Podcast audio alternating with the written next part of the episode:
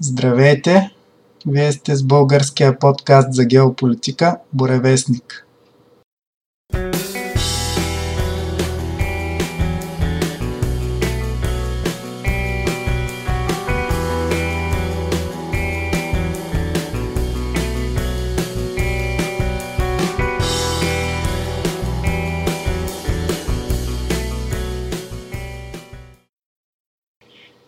Днес записваме нашия седми брой и с мен отново е Дани, с когото ще отговорим на няколко слушателски въпроса.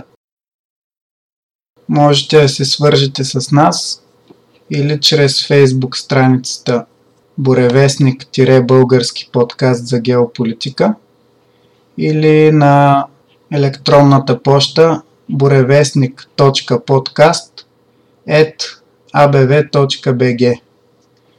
По този начин можете да зададете въпроси, на които да отговорим в някои от бъдещите броеве. И както обикновенно ще започнем с отговори на въпросите от нашите слушатели, които дойдоха от предишния брой до сега.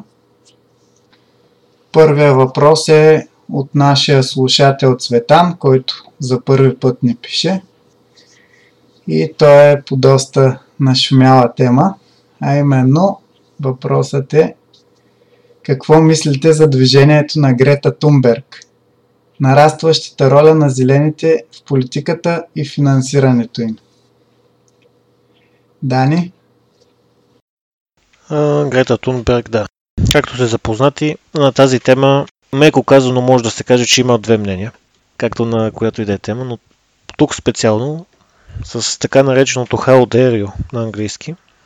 Това, което нашумя, когато Грета имаше реч пред Обединените нации, за да каже как може да се отнема бъдещето на младите хора, поне по нейни думи, че защо замърсяваме, трябва да имаме бъдеще. Има почва истина в това, но какво ми е мнението? Личи си, че на съжаление, момичето е поставено лице, аз лично го съжалявам. Но дига се наистина, да, много шум около нея и това, което става около нея, но да попитам пък аз защо не се говори за хора, които наистина правят нещо по въпроса. За, да речем, за проблема с отпадъците, с пластмасата. Като да речем Боян Слад, ако сте чували. Боян Слад, холандец, на 25 години, за така наречения на английски Ocean Cleanup, за проект създаден от него, млад човек, реално прави нещо по въпроса, има хора около него също. През 2011 година, още на 16 годишна възраст, като ходи в Гърция, след като плува в морето там, вижда, че още малък, вижда, че има повече пластмаса от риба, поне по негови думи, това, което той вижда и решава да започне движение, по което да изчисти океана от пластмаса. И през 2012 година прави реч в така, наречените, така, така наречените TEDx. Ако сте чували TEDx форми, на които хора изнасят речи по различни теми, научни или подобни. И през 2014 година прави своето движение изчистване на океана и през 2014 след това, следните години, получава награда и признание от дори от Обединените нации. Но повече шум се вдига около Грета в момента, отколкото около него. Някой, който наистина прави нещо по въпроса. Това според мен аз поне не го разбирам. Защо е така? Ми честно казано, аз за първи път го чух точно когато някой беше пуснал по социалните мрежи така картинка нали, с двамата и се обяснява как той колко неща е направил, а Грета Тунберг просто е казала How dare you или нещо такова, че само говори, а нито предлага решения, само хвърля обвинения, но тя е много по-известна и много по-лансирана от медиите. Да, когато има проблем и само се хвърлят обвинения без решения, това не е само в случая сега, както е Грета. да речем има протест срещу нещо. Хората протестират, хвърлят обвинения. Не искаме това, не искаме онова. Но когато става въпрос, дайте решение, дайте предложение, много по-малко глави биха се надигнали, което е проблем. Но, за съжаление, дори да се надигнат такива глави, които да дадат някакво решение, те се заглушават от масата хора, които протестират на висок глас. За жалост. Тоест, по-умните хора, то се, то се вижда, по-мъдрите, да ги наречем, биха мълчали, биха видяли първо ситуацията и след това, когато трябва да кажат нещо, по, как да ги нарека, по-неопитни, по-необразовани, биха, им, биха ги заглушили добрите им идеи, ако има такива, с протестния си глас. Тоест, който не дава решение в случая, а само казва, че не искат нещо. Но тогава какво искат всъщност? И нещо сходно се получава и тук. Истината е, че Грета Тунберг е просто кукла на конци на интересите, които стоят зад нея. А какви са интересите, които стоят зад нея? Това са компании, които имат интереси в областта на зелената енергия, така наречена.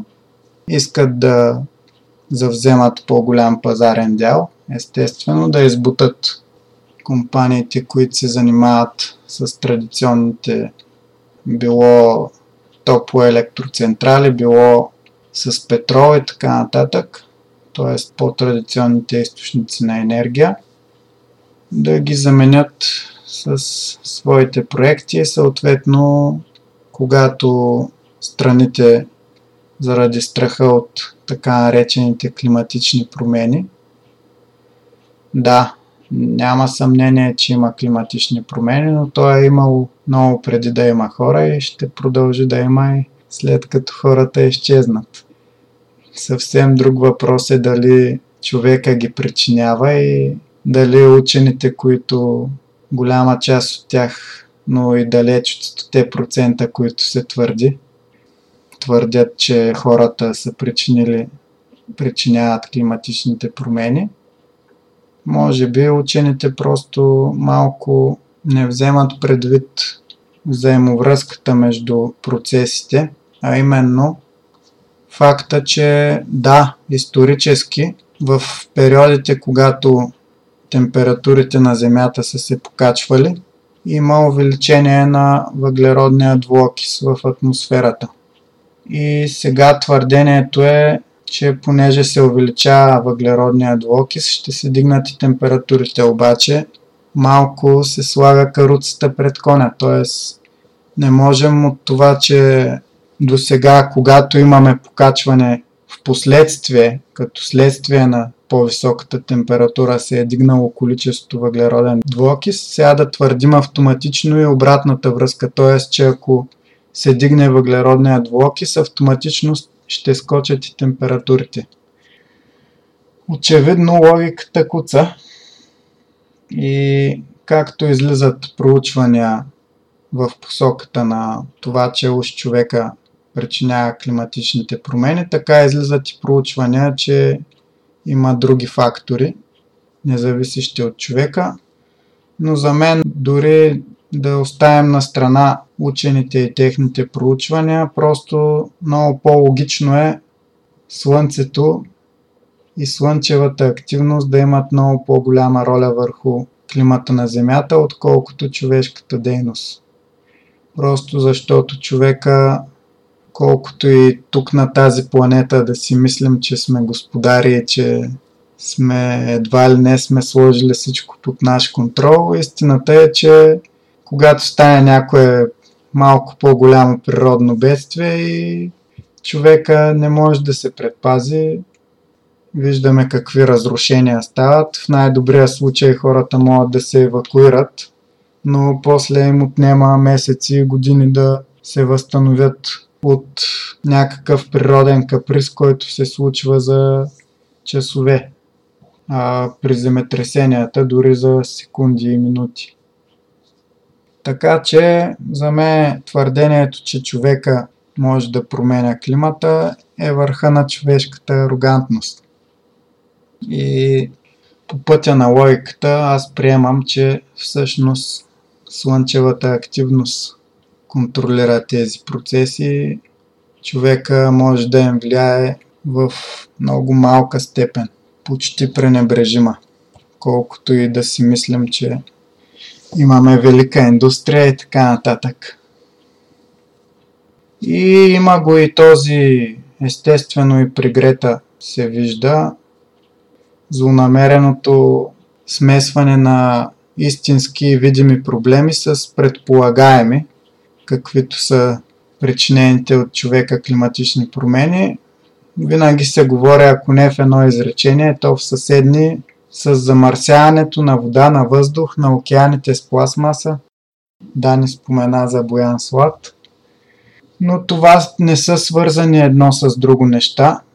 Наистина човечеството има екологичен проблем с замърсяването и особено някои страни, но не трябва да, да свързваме този проблем с климатичната истерия, която кукловодите на Грета се стараят да всеят сред хората. Но да, бях тръгнал да разказвам кои стоят зад нея. Да, очевидно е, че това са корпорации, които се занимават с зелена енергия и искат да натрупат печалби. Подробностите в нейния случай са общо взето имаме един човек на име Боторен, който е той е водач на местното екоактивистко движение Далсланд без изкопаеми горива. А Далсланд е провинция в Швеция. Той в февруари 2018 година разпраща покани към екоактивисти, университетски преподаватели, политици, като темата на събирането е как можем да въвлечем младите хора и да ни помогнат да забързаме преминаването към, към общество, което ползва възобновяеми енергийни източници. А, три месеца по-късно има някакво състезание в шведския вестник Свенска Дагбладет за статия на екологична тема и Грета Тунберг там печели второ място. И същия Боторен предлага на всички, които са спечелили награди от това състезание, понеже то е за ученици, им предлага да направят стачка от училище, общо взето, което е, взима пример от а, стъчкуващите ученици след престрелката в Паркланд в Флорида, когато учениците излязаха след поредната престрелка в училище в Америка да протестират и да искат забраняването на оръжията в Штатите. Но от останалите победители никой не проявява интерес към това предложение, обаче Грета Тунберг или може би по-скоро майка й проявява интерес и тогава покрай срещата, за която споменах преди това, един медиен предприемач на име Ингмар Ренцок, понеже покрай срещата е в такава група електронна група във връзка с тия екологични проблеми. Той получава чрез електронната група информация за това момиче Грета Тунберг, че се е навило да прави стачка от училище в името на да спасим климата. И това става една седмица преди самото събитие. Тогава Ренцок наема един фотограф и двамата отиват да снимат момичето пред училището с плакатите. И както казват, останалото е история. Разпространява въпросния Ренцок по социалните медии нейните снимки, хората ги хващат, както се казва, верижния ефект се разпростира и Оттам нататък тръгва цялата сага, която наскоро видяхме и в ООН нейното продължение. Но интересното е, че тази история, която ви разказах, и която е реалната последователност на събитията, всъщност излиза наяве чак в последствие, много след като Грета става известна.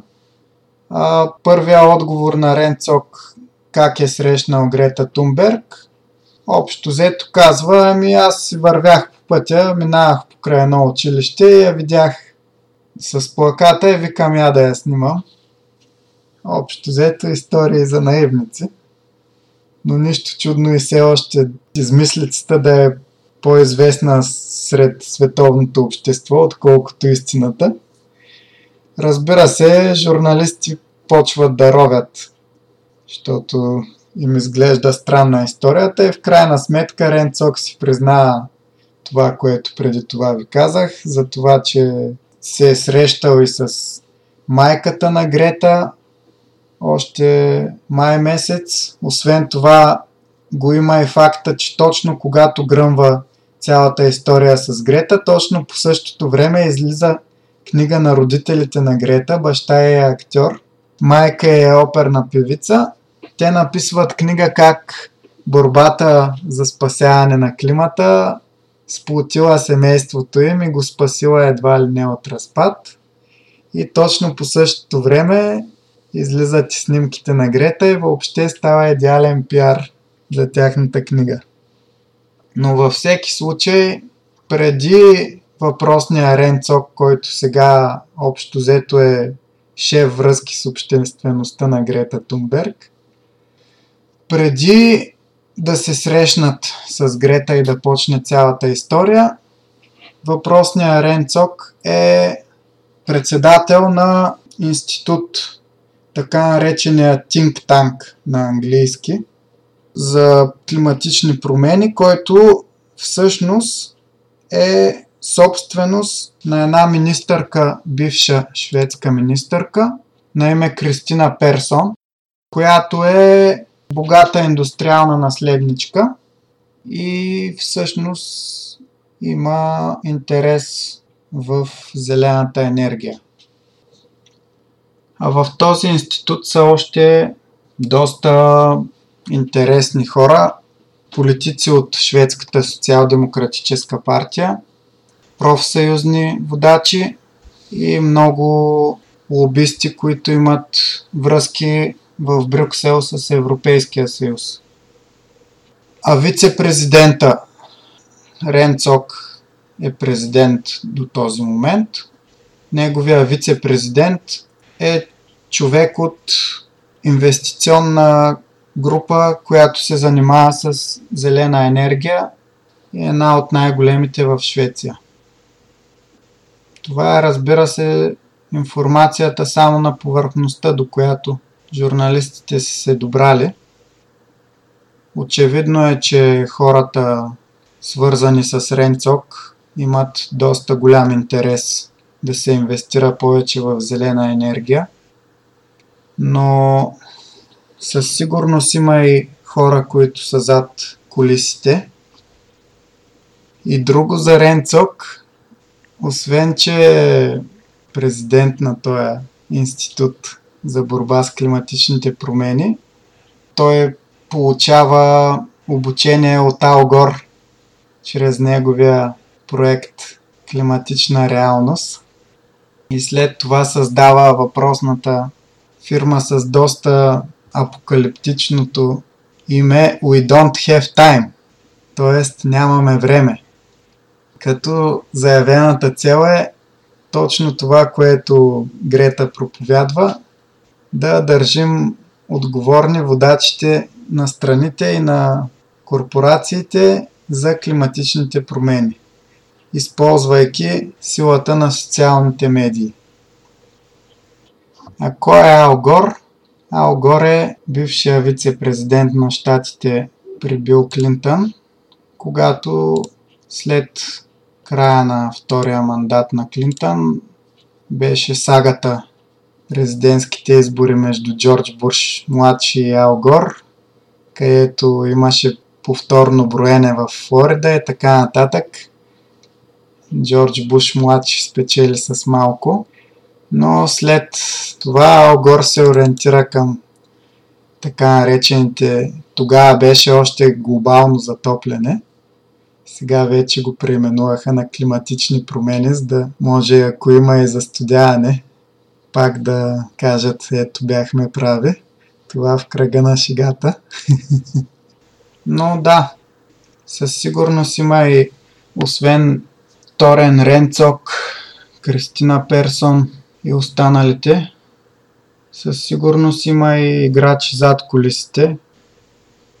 А, друго интересно и може би разкриващо хората зад колисите в цялата сага е това, че много често в компанията на Грета Тунберг виждаме една жена на име Луиза Мари Нойбауер, която всъщност е членка на фундацията наречена LAN, чието най-разпознаваеми лица са Бил Гейтс, певеца на YouTube Bono, както и фирмите Google, Bloomberg и разбира се фундация Отворено общество на Джордж Сорос. И оттам можем да свържем Грета Тунберг и с Сорос. Тоест, активистка на една от фундациите, които са спонсорирани от Сорос, се явява нещо като наставник на Грета Тунберг. Но едно интересно нещо също, което искам да добавя е, че общо взето цялата климатична истерия има почва за нея единствено в Западна Европа и в Штатите, Канада, Австралия. А забелязваме, че в Източна Европа много-много хората не кълват на тази гола кука. Още когато беше речта на Тумберг, за разлика от западните медии, където да не кажа единодушно, но поне 3 четвърти от хората бяха във възторг от нея и общо взето хор на съгласие. Единствено в по-алтернативни медии имаше скептицизъм. В източна Европа, в социалните мрежи, в всякакви медии беше да не кажа 50 на 50, даже бих казал, че скептицизма преобладаваше – може би нещо от сорта на 60 на 40 в полза на скептиците като разпределение. И дори в българския орган на либерализма и на глобалистическите ценности, сайта Дневник, анкетата, която питаше какви мерки ще вземете против климатичните промени, имаше изброени разни мерки, като една от тях беше няма да имам деца или ще имам по-малко деца или нещо подобно. Ужас. И даже имаше 3% отговори за нея. Дори в този сайт, където се събират общо взето хора, които бихме очаквали да са последователи на тия истерии, дори там водещия отговор с над 40% беше, че климатичните промени според мен са преувеличени. Можем да си представим какъв би бил резултата в един по-балансиран сайт в България, може би нещо от порядъка на 70% отхвърляне на цялата истерия. Продължаваме с втория въпрос от нашия слушател Владимир пак горе-долу близък с до сега обсъжданата тематика. Защо са толкова скъпи електрическите коли? Алчност или старт на нещо ново? Защото това не е нова технология. И цитира Владимир, цената на батериите на киловатт час на литиево-ионните батерии, които се ползват в електромобилите, че 2018 година е била между 180 и 200 долара. А, цитираната прогнозна цена за Volkswagen Golf ID3, който ще излиза близко бъдеще на пазара, електрически автомобил на Volkswagen, на версията с 77 кВт часа акумулатор цената е 45 000 евро. Всъщност цената е напълно съизмерима с цените на автомобилите с двигатели с вътрешно горене, защото ако приспаднем да кажем един Passat струва 20-25 хиляди евро и трябва да вземем предвид, че производствената цена всъщност на един автомобил е около 50% от цената, за която се предлага. Тоест реално пасата излиза да кажем около 12 000 евро. 11-12. Само за производството. Толкова струва на Volkswagen да го произведе. И ако вземем цената само на всички останали части на колата, без тези, които акумулатора ще замени в електромобила, заменяйки двигателя с вътрешно горене, оставаме с нещо от порядъка на 8 до 10 хиляди евро, което би била цената на автомобила без да броим батерията. И смятайки, да кажем, в цена около 160 долара на киловатт час за батерията, получаваме около 11 500 евро за самата батерия и споменатите преди малко 8 до 10 000 производствена цена на останалата част на колата. Тоест общо около 20-21 2000 цена производствена. И когато умножим това по 2, според горе споменатия принцип, че цената на пазара е около 2 пъти производствената, получаваме горе-долу точно тази цена, цитирана за Volkswagen Golf ID3 45 000 евро. Тоест, електрическите коли не са чак толкова скъпи, колкото изглежда на пръв поглед. Просто самите батерии все още струват доста. Знаем, че в последните 7-8 години цените на, на литиево-ионните батерии падат главоломно от 1160 долара средно 2010 година Имаме само 3 години по-късно, 2013 е 650 долара, почти наполовина. 2016 вече е 288 долара на киловатт час, а 2018 е 176 средната цена на киловатт час. И спокойно можем да предположим, че за Volkswagen ще бъде под средното от порядъка на 150-160 долара. И несъмнено този спад в цените прави електрическите автомобили обозрими за покупка, но и все още по-скъпи от колите с двигатели с вътрешно горене. И дори да има бъдещ спад, вероятно ще отнеме поне още 5-10 години, за да евентуално да станат електрическите автомобили по-ефтини. И ако вметнем нещо за Формула Е, т.е. ако сте гледали Формула Е сравнение с Формула 1, например в Формула Е автомобилите стигат от 0 до 100 км в час за 2,8 секунди. Горе-долу в същото време както Формула 1, обаче автомобилите в Формула 1 развиват до около 370 км в час, но във Формула Е до 280 това е според най-новия сезон, който е в момента. Но да, те в момента все още се развиват, но преди време като гледах, сякаш като че ли да, има ускорение в началото, но след това по пистата сякаш самите коли са заспали, в сравнение с Формула 1. Това, което съм гледал поне аз. Ще видим какво ще стане за напред. Да, очевидно технологията има още много какво да се развива. Много хора дори поставят под съмнение, че електрическите автомобили ще могат въобще някога да се мерят като ефективност с колите с двигатели с вътрешно горене. Предстои да видим. Лично и аз съм по-скоро скептик по въпроса. Но нека да минем към следващия въпрос. Той също е от Владимир и също по една тема, която нашумя успокои се, откакто правихме последния брой, но сега ще дадем мнение по нея.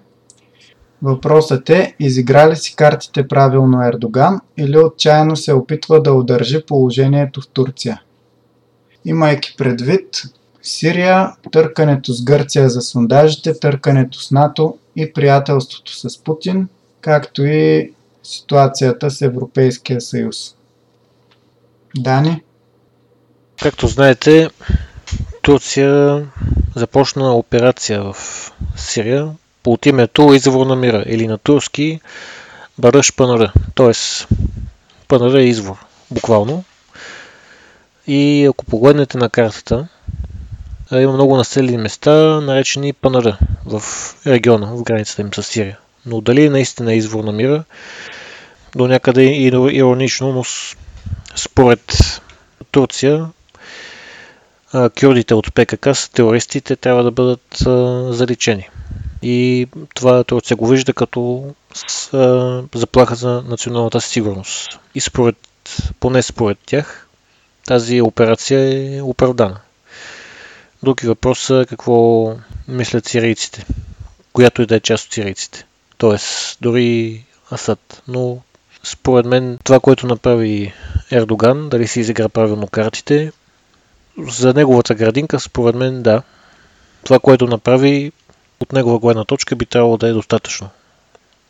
Но ще видим за напред как би, би се развила ситуацията. Да.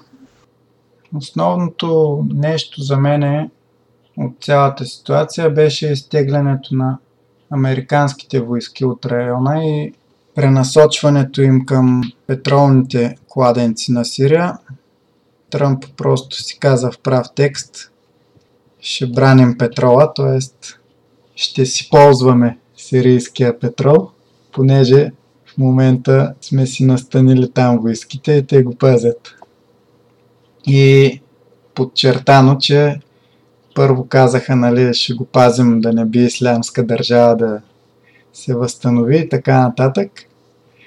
Но после казаха, която и да е неамериканска сила, ако се приближиш, стреляме. Така че, общо взето, една форма на бандитизъм от позиция на силата. Защото все пак това е сирийска територия и петролните кладенци са си сирийски. А за кюрдите какво може да се каже? Те направиха стратегическа грешка, вярвайки на САЩ и Израел и техните обещания да им осигурят независимост, защото това бяха обещания, които даващите ги не могат да изпълнят. Верният ход за кюрдите беше да потърсят помощ от Асад, което в крайна сметка те и направиха, но малко след дъжка чулка, след като турците бяха на хули вече и бяха избили и прогонили доста хора. В крайна сметка Ердоган се разбра с Тръмп и Путин. Имаше доста интересно развитие преди това, когато Пенс и Помпео отидаха на крака да говорят с него, но той се направи наважен, каза аз съм президент, ще си говоря с президенти само. Тоест, ако не дойде Тръмп, няма да преговарям за нищо. В крайна сметка, естествено, след като Тръмп му подсказа, че може да нанесе щети на економиката, Ердоган малко успокои топката. Разбраха се там с американските представители. Малко по-късно отиде и до Москва. Говори с Путин. И общо взето положението беше стабилизирано. Обособиха се райони на влияние по границата. Част от нея се върна под сирийски контрол, част от нея остана под турски и така. Другите неща, които споменава Владимир, търкането с Гърция за, за сондажите, става дума за Северен Кипър, където турците в териториални води на Кипър, все пак Северен Кипър не е признат от повечето страни от по света, но турците си отиваха там да си дупчат за петрол. Естествено имаше възражения от Гърция, но общо взето от позицията на силата не бяха взети предвид. А иначе положението между НАТО и Турция, да, сложно положение. Ердоган просто си преследва собствения интерес, който американците до сега отказваха да, да се съобразят с него. Съюза им с кюрдите допреди извора на мира. Ясно говореше, че играят сечено на Турция. Но сега може би се попромениха нещата и може би пак ще последва едно затопляне между Штатите и Турция, което не значи обаче, че добрите отношения с Путин ще бъдат развалени. Дори да има натиск в едната или в другата посока, Ердоган просто с тези свои ходове из военната операция доказва, че иска да бъде играч не от регионална величина, а от световна. Дали ще му стигнат силите, предстои да разберем, но за сега определено успя да се впише в заявената роля. Виждаме и с Европейския съюз вече години наред дамоклевия меч, който държи над бюрократите от Брюксел с милионите бежанци, които са така наречени бежанци, които са на територията на Турция. Знаем, че Западна Европа на практика няма против те да влязат в Европа. Проблема е, че Ердоган заплашва да ги пусне на куп, което би създало един абсолютен хаос. Но същността на въпроса на Владимир е дали Ердоган отчаяно се опитва да удържи положението в Турция. Тоест, очевидно нашия слушател се е впечатлил от загубите на партията на Ердоган в местните избори в Истанбул и Анкара. Да, загуби тези два града, но ги загуби с малко. И колкото и глобалистическите медии, които почнаха да не харесват Ердоган след сближаването му с Путин, да разтръбиха какви важни победи на опозицията и така нататък. Имаме един съвсем скорошен пример с Виктор Орбан, който май месец на европейските избори взе 52% от гласовете в неговата партия Фидес. А тук преди месец, няма и месец, Фидес загубиха Будапешта и още няколко големи града. И това също се опитаха нали, да го разтръбят, но всеки, който има памет няколко месеца назад, му е ясно, че тези победи в някакви местни избори, където се обединила, обединила цялата опозиция срещу управляващите и успяват да ги победят с няколко хиляди гласа и да вземат съответния кметски пост, за едни бъдещи парламентарни избори в национален мащаб нищо не значат. Да, ще имат малко повече в големите градове, обаче в по-малките и в селата Ердоган ще ги смачка и в крайна сметка ще се остане на власт. Тъй, че не смятам, че Ердоган въобще е заплашен с сваляне в Турция.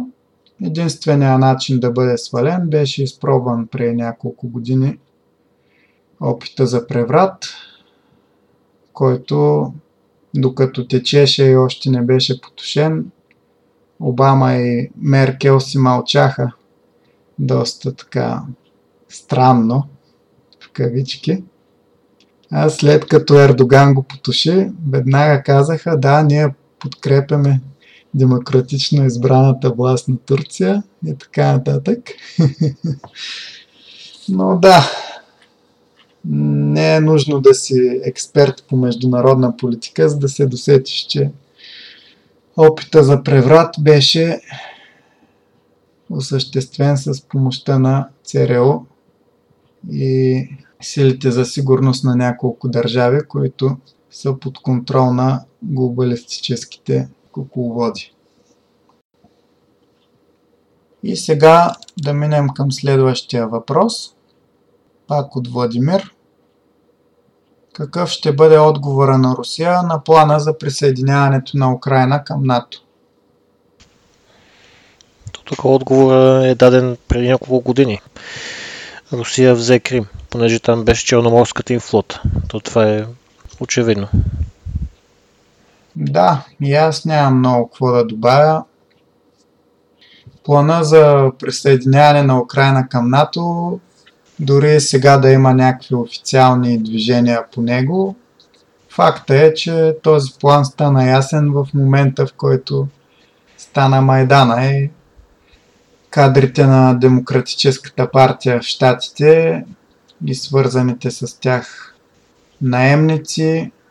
Blackwater знаем, че взе участие и корпорации осъществиха преврата в Украина и в този момент стана ясно, че ще се върви към присъединяване на Украина към НАТО, за да може да бъде притисната Русия още повече. Отговора на Русия не закъсня Крим, е една територия, където две трети и повече от населението са руснаци, беше върнат границите на Русия. Да, не е признат от така наречената международна общност, но на практика вече е руска територия. А, относно Крим също е... Знае се, че Китай също не признава Крим, но то това е очевидно, понеже те ако и Китай признае Крим, ще кажат на собствените си провинции, като Тибет и Хонг-Конг, че могат да правят каквото се искат. Но и друго нещо относно за НАТО. Преди няколко седмици Макрон каза, че НАТО е в мозъчна смърт. Но бързо-бързо, няколко дена след това, Меркел и председателя на НАТО споменаха, че това не е така и че всъщност няма за какво да се притесняват хората. Но коментарите на Макрон бяха очевидно оправдани от действията на турци. Спрямо това, което се прави също, кое, което се прави в Украина и свързано с въпроса. Да, Макрон има право в случая, колкото и да не го харесвам. НАТО, както и ти каза и в Украина, е особено с тази операция Извор на мира. Стана ясно, че не действа като цяла организация вече, а отделни членки, както Турция, могат самоинициативно да, да нападат съюзници на други членки, както се видя. Но това никак не беше неочаквано. А, скрития мотив за изказването на Макрон е желанието му да има армия на Европейския съюз, която да замени НАТО – явно той вижда на къде отиват нещата, че няма как да продължи положението преди да дойде Тръмп на власт, където щатите се грижаха изцяло за сигурността на Европа, образно казано. И отговора на Меркел също не е особено изненадващ, но общо взето кой от двамата ще се окаже прав, зависи от това 2020 година кой ще спечели изборите в Штатите. Доста вероятно това да е пак Тръмп и съответно да продължи отделянето на Штатите и може би и Великобритания, ако стане Брекзит, в един по-тесен съюз за сметка на континентална Европа, която ще трябва да мисли начини, ако иска във военно отношение да остане значима поне до някъде сила, защото е очевидно, че в сравнение с Штатите, с Русия и с Китай, дори Европейския съюз като цяло не може да се мери във военно отношение. Но Меркел се надява, може би, да спечелят демократите и да се върне положението от преди 2016 за мен това е абсурдно. Просто защото външната политика на една огромна страна като САЩ, огромна не само като територия и население, но и като значимост в световните международни отношения, то е нещо като един огромен кораб, ако си го представим. Тоест, когато кораба е бутнат в съвсем друга посока която се е движил до сега, няма как изведнъж да го завъртим наобратно и да се върнем в предишната посока. Дори да има такъв опит, ще трябва доста време. Накратко, нещата, които направи Тръмп, няма толкова лесно да бъдат върнати в начално положение. И не случайно Макрон се опитва да се движи към някаква самостоятелност от щатите. И друг важен фактор е това, че беше определено като историческа грешка блокирането за почване на преговори на Албания и Северна Македония към ЕС, което може би също влияе на мнението на лидерите в Европа за ситуацията. Защото според някои от тях трябва Съюза да се, прев, да се реконструира, т.е. да се утвърди и тогава да се гледа към разширение. И може би това са част от тези думи се крият в смисъла това, което каза Макрон. Не само за НАТО, и за ЕС. Да. И последния въпрос от Владимир е следният. Как изведнъж САЩ започна да добива шистов петрол? Да, най-простия отговор е, ами решиха да добиват и почнаха да добиват.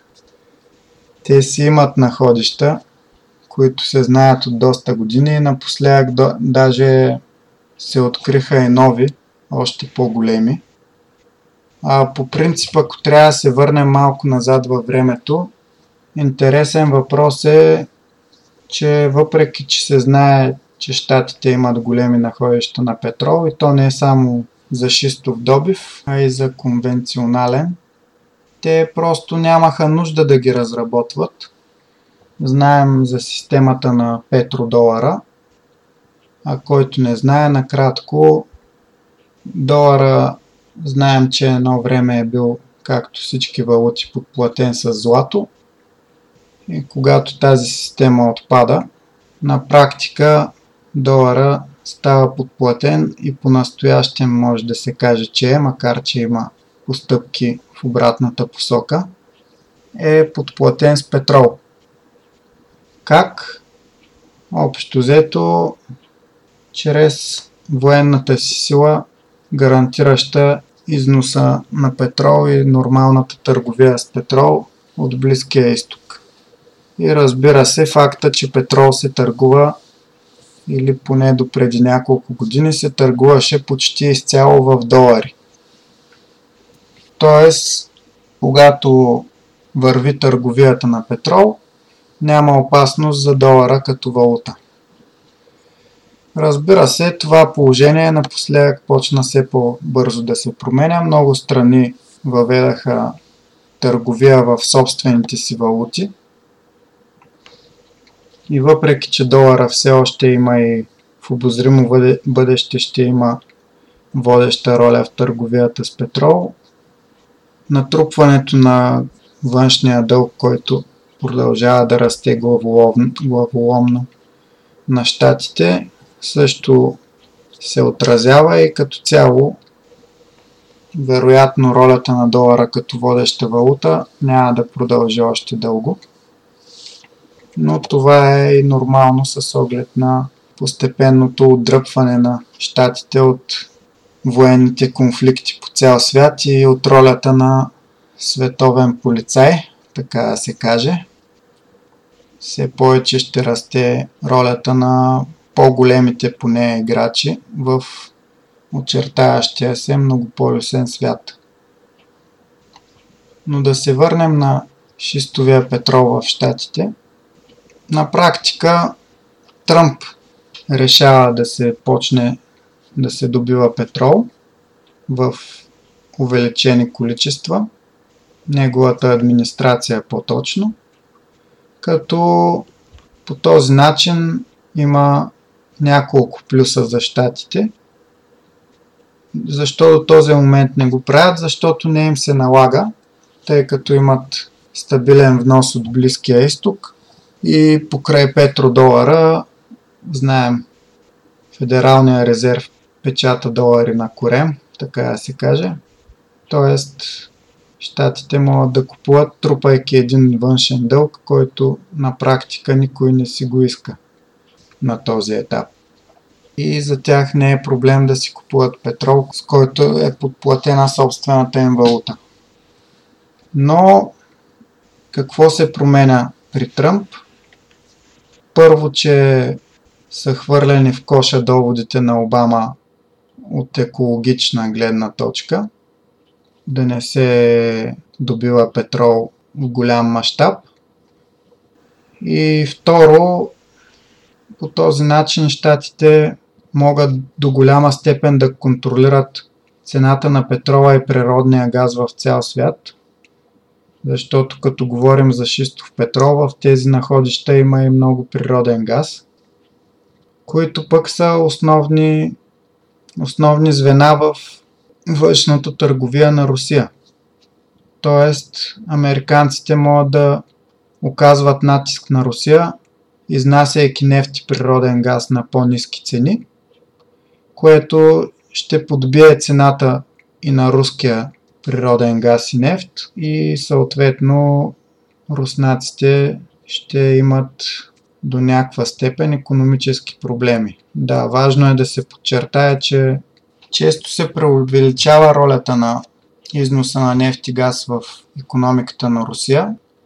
Разбира се, тя е ключова, но все пак въобще не е сравнима с като процент с ролята на петрола в економиката на страните от Персийския залив, например, като нефта и природния газ съставят около 20-25% от брутния вътрешен продукт на Русия, 65% от износа и около 30% от приходите на бюджета. Така че да, Както видяхме и с санкциите на щатите Европейския съюз срещу Русия, а и с, с срива на цените на петрола, който беше преди няколко години. Да, действително е удар за руската економика, но не е нещо, което може да я събори напълно. Но все пак си е инструмент за оказване на натиск и това е хубав бонус за Тръмп, освен очевидния, че като си валят петрол и природен газ сами, могат да си задоволят нуждите без да се занимават с размирния Персийски залив, без да се налагат да умиротворяват конфликтите там. Първо и второ могат да налагат на Европа известния напоследък втечнен газ като альтернатива на руския газ. Знаем, че поляците като едни най-верни американски съюзници в рамките на Европейския съюз са пионери в тази област. Те внасят втечнен газ от щатите на промоция, така да се каже. Като целта е общо взето да се зарибят и още европейски държави и Русия да по-трудно да изнася газ към Европа. Макар, че с растежа на китайския пазар не се знае дали такава мярка би попречила кой знае колко на Русия, но тези неща предстои да ги видим. И продължаваме с последния въпрос за този брой. Той идва от нашия слушател Димитър и е следният. Има ли лидери, сред управляващите страните в Южна Америка или в частност Бразилия и Аржентина, които да желаят създаване на съюз от калибъра на Европейския съюз. И възможен ли е изобщо подобен съюз предвид спецификите на региона? Ами в интерес на истината имат подобни съюзи в Южна Америка, но може би типично за темперамента на хората, живеещи по тези географски ширини, е сравнителната неорганизираност. Имаме, разбира се, Търговския съюз, Меркосур, който е създаден 1991 година и обхваща почти всички страни от континента. Венецуела е изключена покрай Мадуро, още 2016. Пълни членове се водят Аржентина, Бразилия, Парагвай и Уругвай, а останалите страни са асоциирани членове. Но като цяло целта на Съюза е облегчаване на свободната търговия между страните от Южна Америка. Като цяло, за мен това е смисъла на един такъв съюз.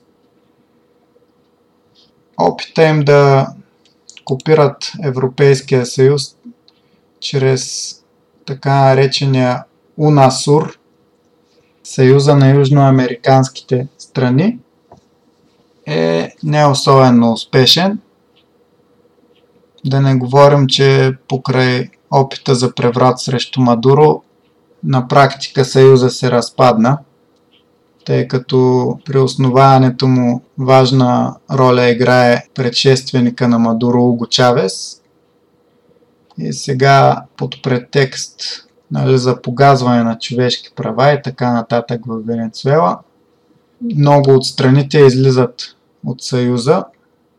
На практика остават само няколко страни, а именно Венецуела, Боливия, Уругвай и по-малките Суринам и Гаяна.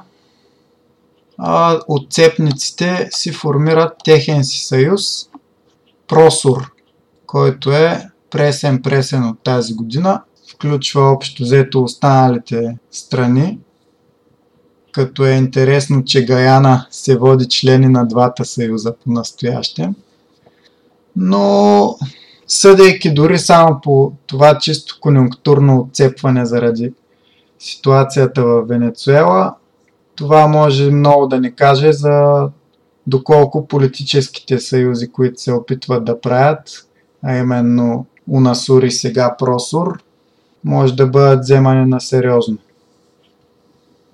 Годините на съществуването си Унасур не успява да постигне почти нищо, дори след като се смеят няколко чисто символични водачи на Съюза, преди две години, 2017 година, не успяват да изберат нов водач.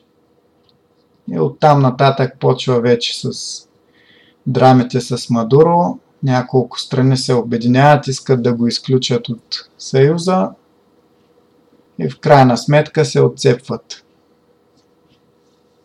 Но като цяло, както и Димитър пише, спецификата на региона не позволява подобен съюз на Европейския съюз, т.е. да се върви към някаква федерация или нещо такова както се опитват да бутат в тая посока Европейския съюз, което за мен е налудничало начинание.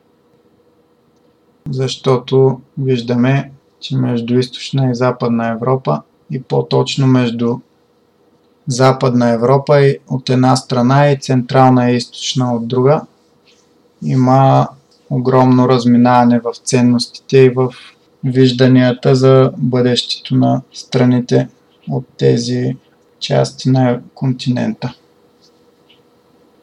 И с това приключваме нашия седми брой. Благодарим за хубавите въпроси на Цветан, Владимир и Димитър. Очакваме нови интересни въпроси на нашата електронна поща borevestnik.podcast.abv.bg или на фейсбук страницата ни Боревестник-български подкаст за геополитика. Освен това, който има интерес, може да изтегли нашето мобилно приложение, за да може най-бързо и най-лесно да слуша нови броеве, когато те излязат. Нашия сайт е borevestnik.online и на него можете да изтеглите приложението или да четете наши кратки анализи по различни събития от световната геополитика. Дани, благодаря ти много за днешния разговор. Благодаря аз.